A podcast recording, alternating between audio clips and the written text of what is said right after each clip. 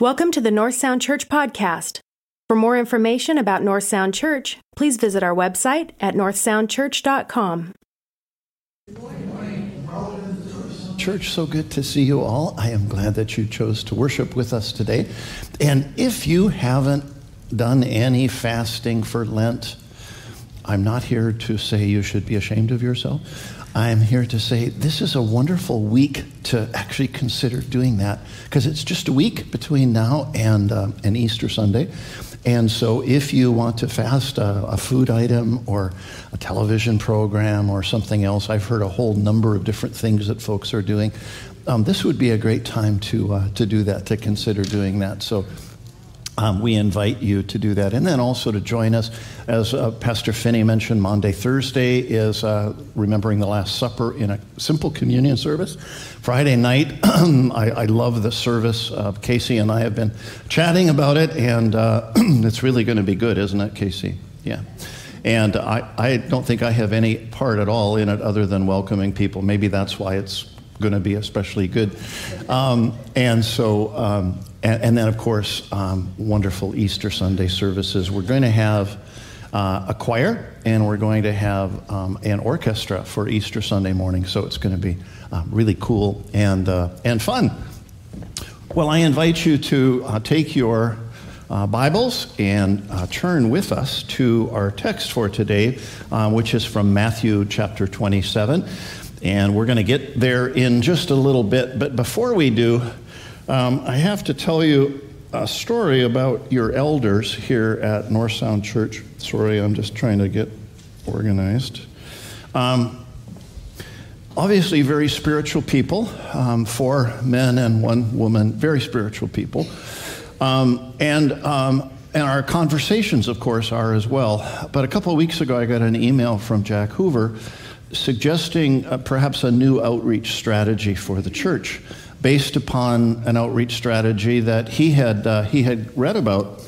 And it appears that in a Baptist church, I think it was in the South, just from the context, I think it was in the South, uh, Baptist church, and the pastor was doing some visitation in the community, and the pastor um, called on this one particular home, and the uh, the individual there, after he introduced himself as the pastor of the local Baptist church down the street, said, Well, preacher, I'll come to your church. Remember this, Jack? Preacher, I'll come to your church um, if you have, if you drink some of my homemade peach brandy and tell the congregation you drank it. If you were the Baptist preacher, what would you do? So he drank it. Thank you. I don't know. Was that you? Yeah. Thank you. Now we know. Thank you. That's insightful. Um, so, so he drank it, and the next Sunday morning, sure enough, this fellow was sitting in the congregation, and the pastor acknowledged him and said, "It is so good to have Mr. Johnson with us in the service today. I need to commend him for his hospitality." especially for the peaches he gave me and the spirit in which they were given. I, I love that. That was uh, so. The elders are open to innovative ideas for outreach. Uh, help us with that. So, we're going to talk about the cross today. We're actually not going to talk so much about the um, the, the, triumphant entry into Jerusalem, which I suppose is more typical. But next Sunday, we talk about the resurrection, so this is kind of an opportunity to share a bit about the cross in the series that we're doing on the journey to the cross. Back in 1973, a psychiatrist by the name of Karl Menninger wrote a book called Whatever Became of Sin. And as the book title suggests, he referenced the question of sin and the understanding of sin as a word, even, and certainly as a concept disappearing from our daily lives. He said the word sin, which seems to have disappeared, was a proud word. It was once a strong word, an ominous and serious word. It described a central point in every civilized human being's life plan and lifestyle. But the word went away. It has almost disappeared, the word along with the notion. Why, he says? why doesn't anyone sin anymore? Doesn't anyone believe in sin? Now, what amazed me about this is that it was said in 1973. And when you think about our culture since 1973, it's just continued to go in the direction of secularism and individualism, so that increasingly the word sin is repulsive to our culture. And if there is no sin, then is there any need for a Savior? Well, we're going to talk about that this morning. Because you see, evil is still around us. Just look at the news and the tragedies of this past week to get an understanding of the evil that exists around us. Os Guinness tells a story about the poet W.H. Auden in his book, Signals of Transcendence. He says, when he left Oxford, that's W.H. Auden, who is a poet, said when he left Oxford, he was a young left wing atheist and gay at the time when it was not popular. And he was a hero to people on the left and fought against Franco in the Spanish Civil War. So he comes over to America to escape this with his gay partner. And of course, in 1939, there's no television. So you have to go to the cinema on a Saturday night to watch the latest round of the documentary news. And unbeknownst to him, the audience in the cinema he went to in the Upper East Side of Manhattan was almost all German in Yorkville. And one night he went, and the documentary was on the siege of Poland and Nazi stormtroopers who were bayoneting women and children brutally. But the German audience in the cinema cried out, Kill them, kill them, egging on their fellow countrymen. And Auden sat there in the darkness, horrified. He says in two minutes, his whole worldview was overturned. First, he knew there was radical evil. He always saw humans as basically good, a little better psychology, politics, education, and we turn out well. But no, he now knew that humans had evil, but worse, he needed an absolute to say Hitler was absolutely wrong, not relatively, just culturally. Not culturally, not relatively. So he says, I left the cinema a seeker after an unconditional absolute and met Jesus. That passion for an absolute to judge what was absolutely evil was a signal to him. And so, friends, the Bible tells us the story of evil, of sin, and its effect on us, but also the story of what God did to deal with evil, to deal with sin once and for all. And a true understanding of that story takes us to what Jesus did on the cross. And what Jesus did on the cross literally changes lives. And so I want for us to have a look at our text for this morning, and it's found in Matthew chapter 27. now, from the sixth hour, there was darkness over all the land until the ninth hour. And about the ninth hour, Jesus cried out with a loud voice, saying, Eli, Eli, Lama Sabachthani, that is, my God, my God, why have you forsaken me? And some of the bystanders, hearing it, said, This man is calling Elijah. And one of them at once ran and took a sponge, filled it with sour wine, and put it on a reed and gave it to him to drink. But the other said, Wait, let us see whether Elijah will come to save him. And Jesus cried out again with a loud voice and yielded up his spirit. And behold, the curtain in the temple was torn in two from top to bottom. This whole larger paragraph is summarized in the very short verse in John 19 30. It is finished. It is finished.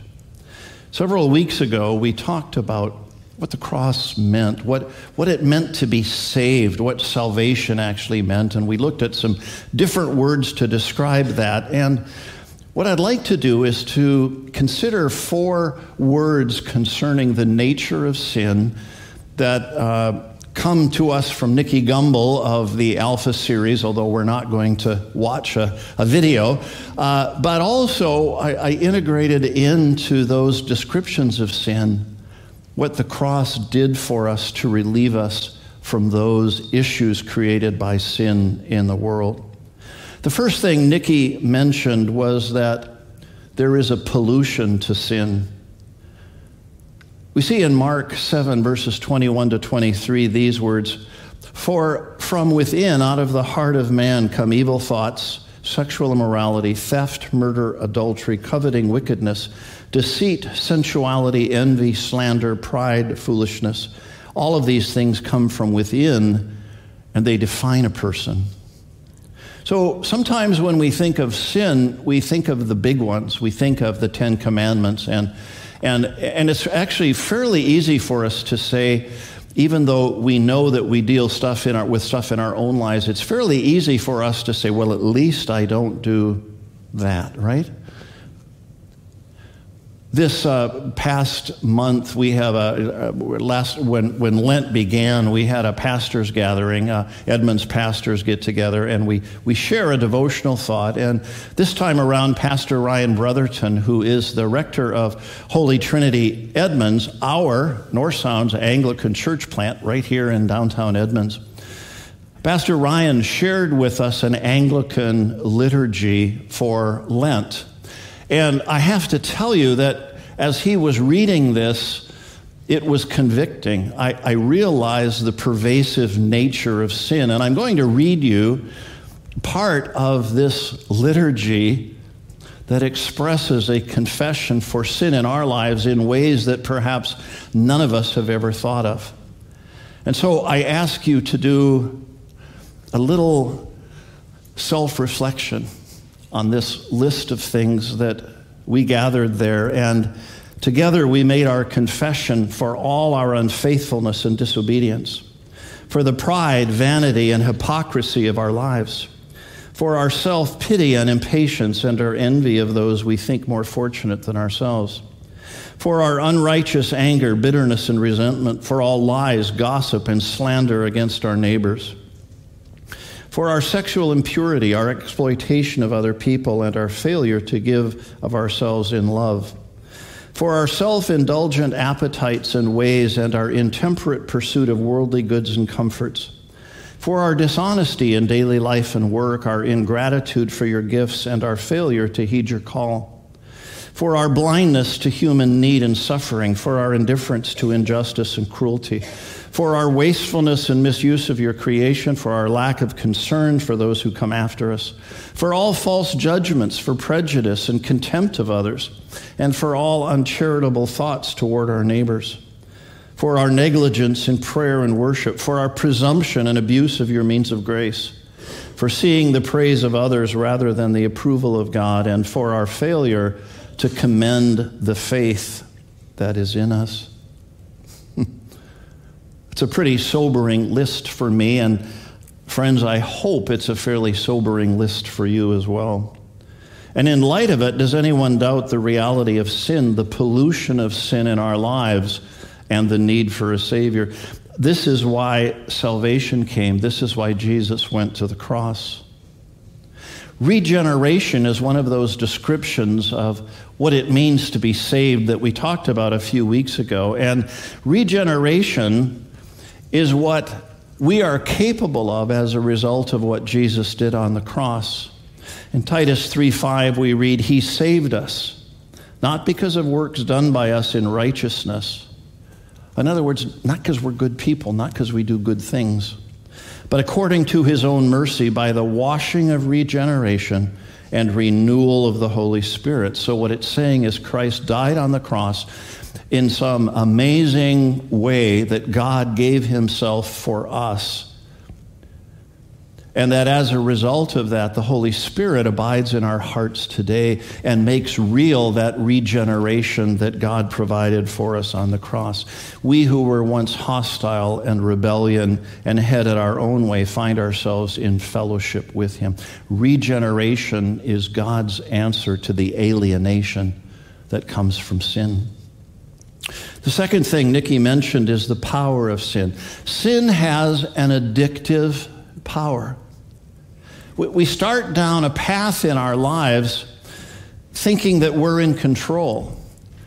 And, sin goes upside down on us because what we think we begin with control in our lives goes upside down and we find ourselves a slave to what initially we thought we were in control of. And friends, that, that may apply to things like addictions, which are sort of obvious, but it also applies to thought patterns in our lives, to addicting kinds of thought patterns that are not healthy or good for us. There's a cosmic battle going on, and the powers of evil want to influence every one of us towards death and destruction. Jesus Christ defeated the evil on the cross, and the Holy Spirit applies us to applies it to our lives, and, and what happens is liberation or freedom from the power of the evil one.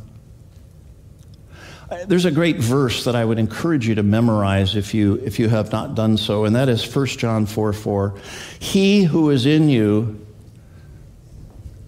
is greater than he who is in the world.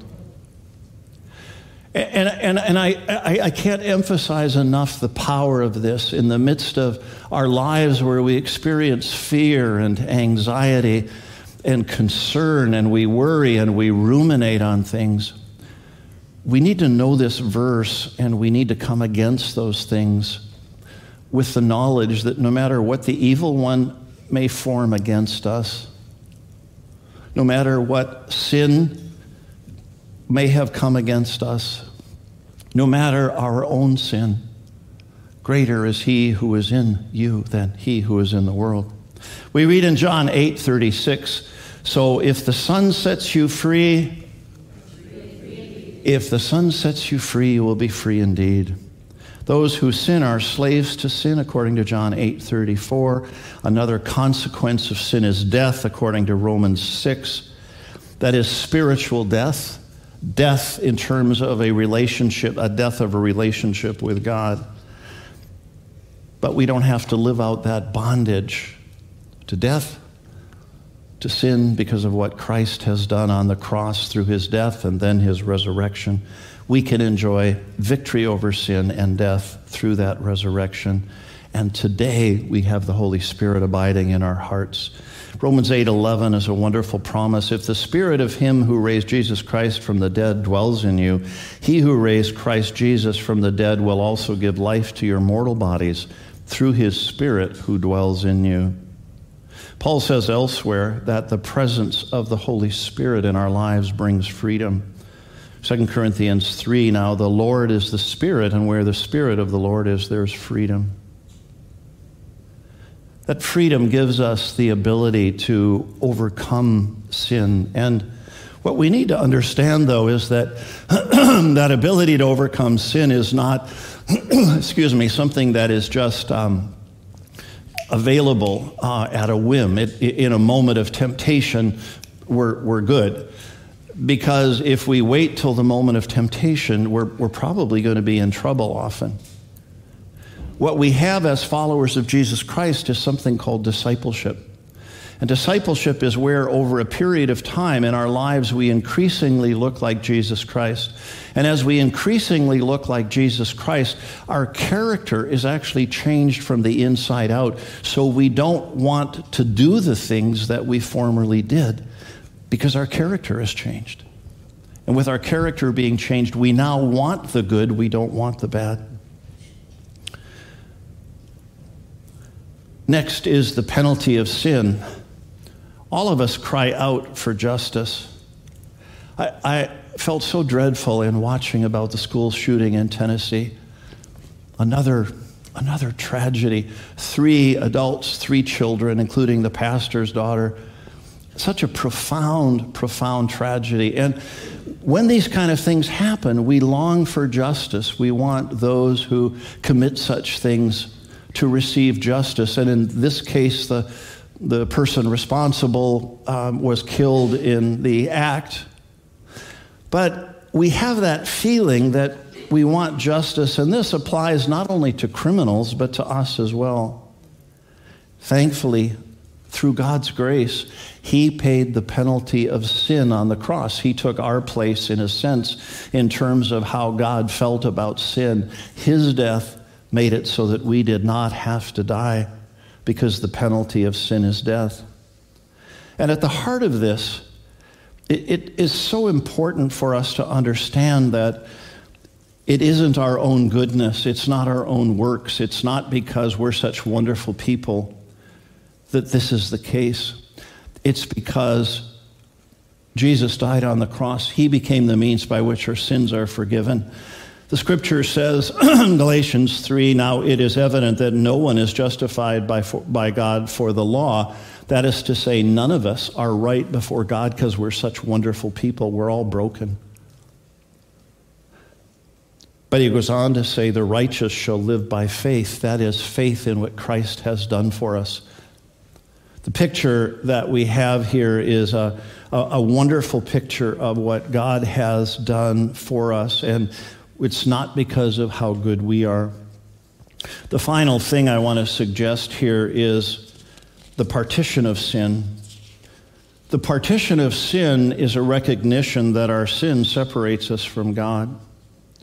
Isaiah 59, verses 1 and 2, tells us that sin provides a barrier between us and God. Behold, the Lord's hand is not shortened that it cannot save, or his ear dull that it cannot hear.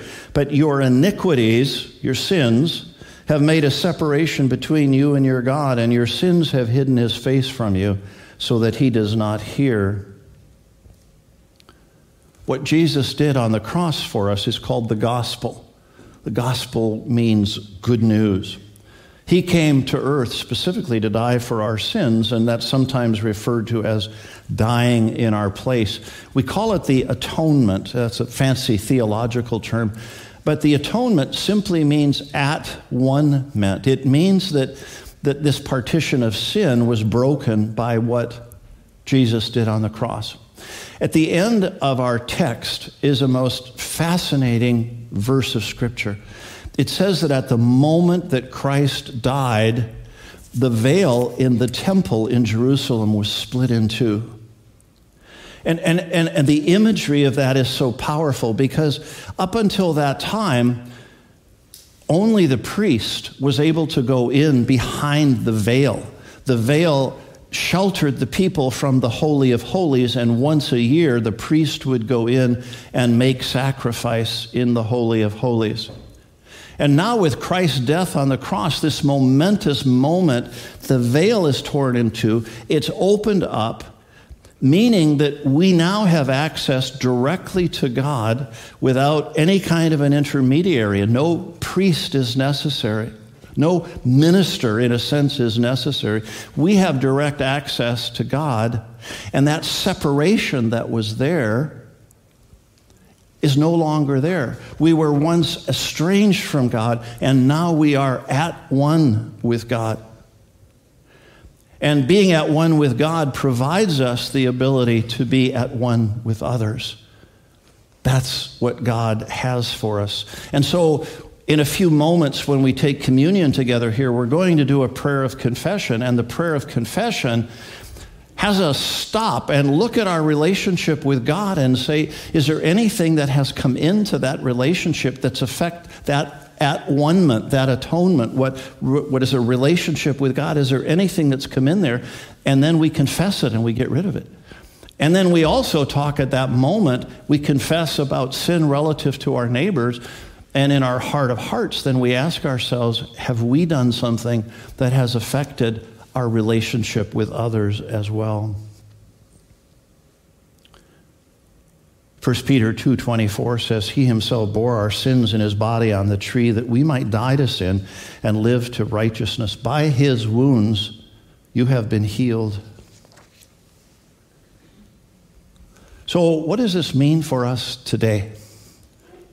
When we think of the cross, we think of what happened 2,000 years ago and the power of the cross 2,000 years ago. But, friends, the power of the cross has not changed.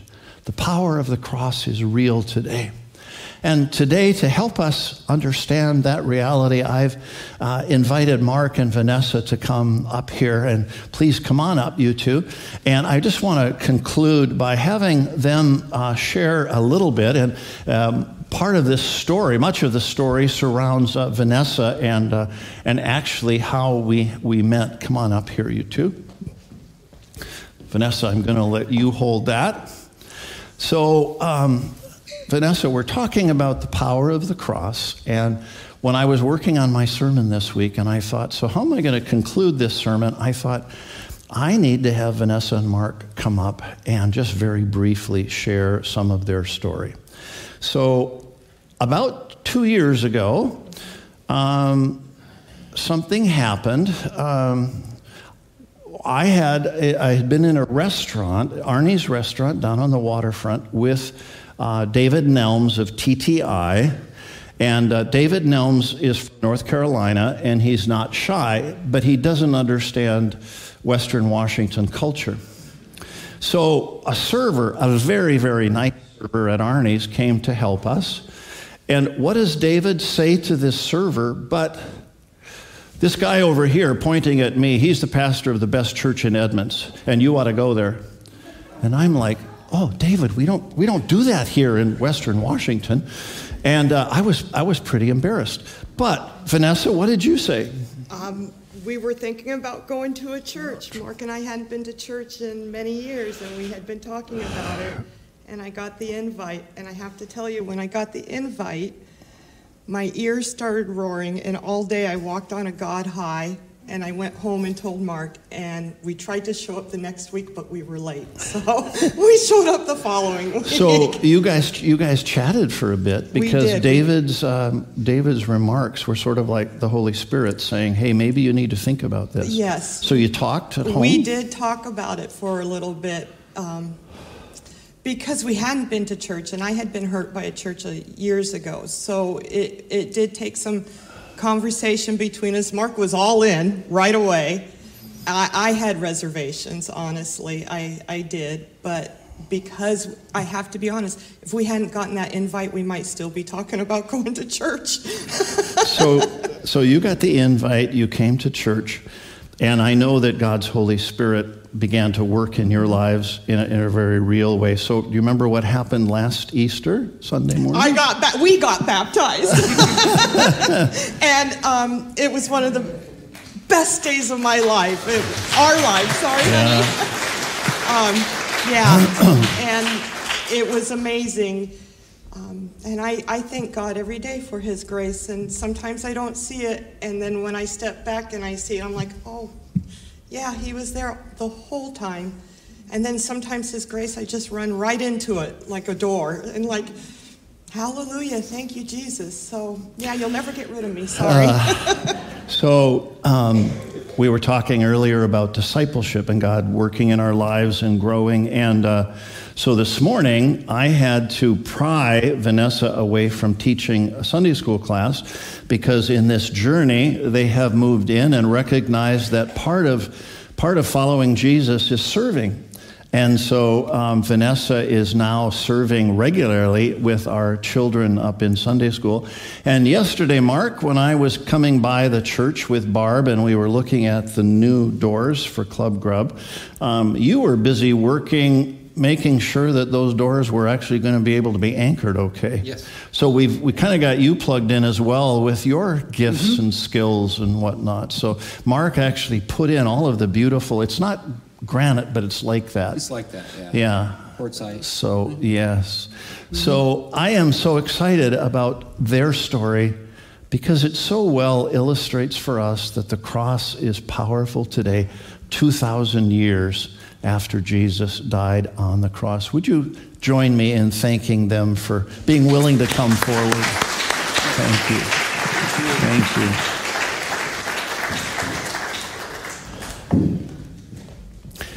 So we are shifting now into a time of communion, and it's only appropriate because what communion really is is an expression of thanksgiving. And so for Mark and Vanessa, but also for every one of us here today, we are around the communion table to express thanks.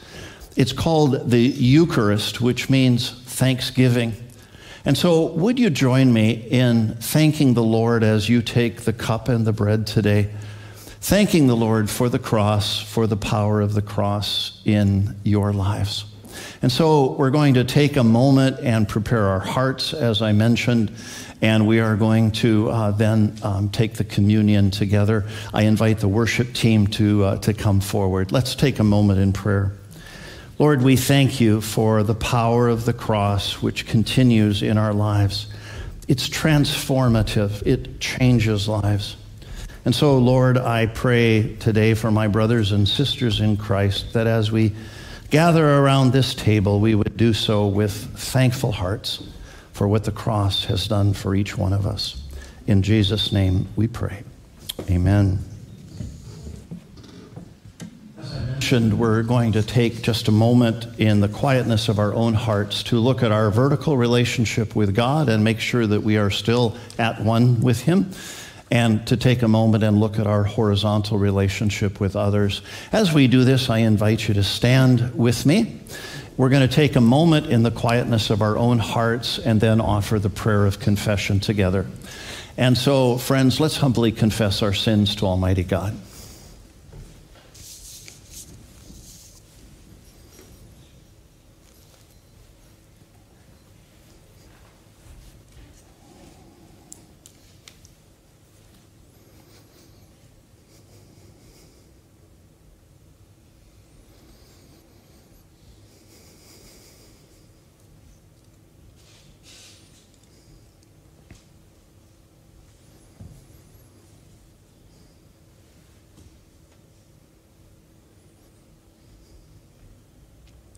Let's join together in the prayer of confession.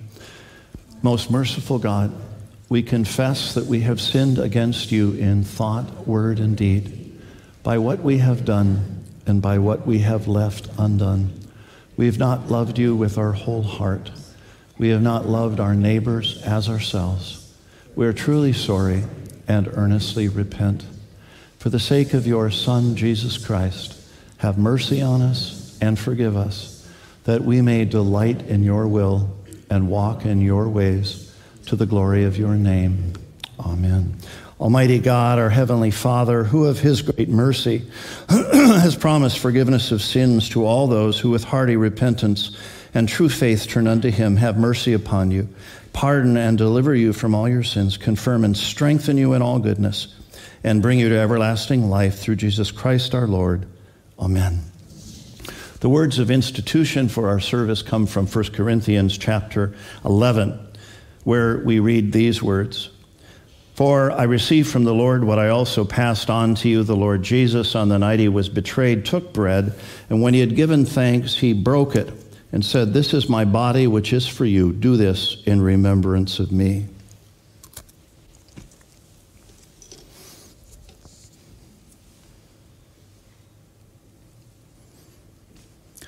In the same way, after supper, he took the cup, saying, This cup is the new covenant in my blood. Do this whenever you drink it in remembrance of me, for whenever you eat this bread and drink this cup, you proclaim the Lord's death until he comes.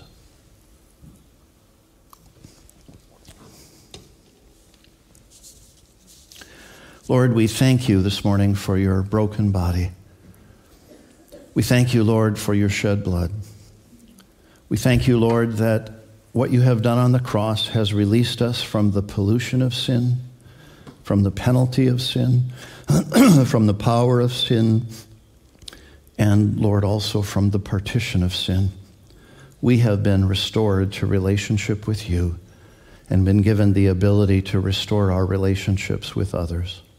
And so, Lord, may we enter into this time with thanksgiving in our hearts for the wonderful gift of salvation you have given us. In Jesus Christ our Lord. Amen.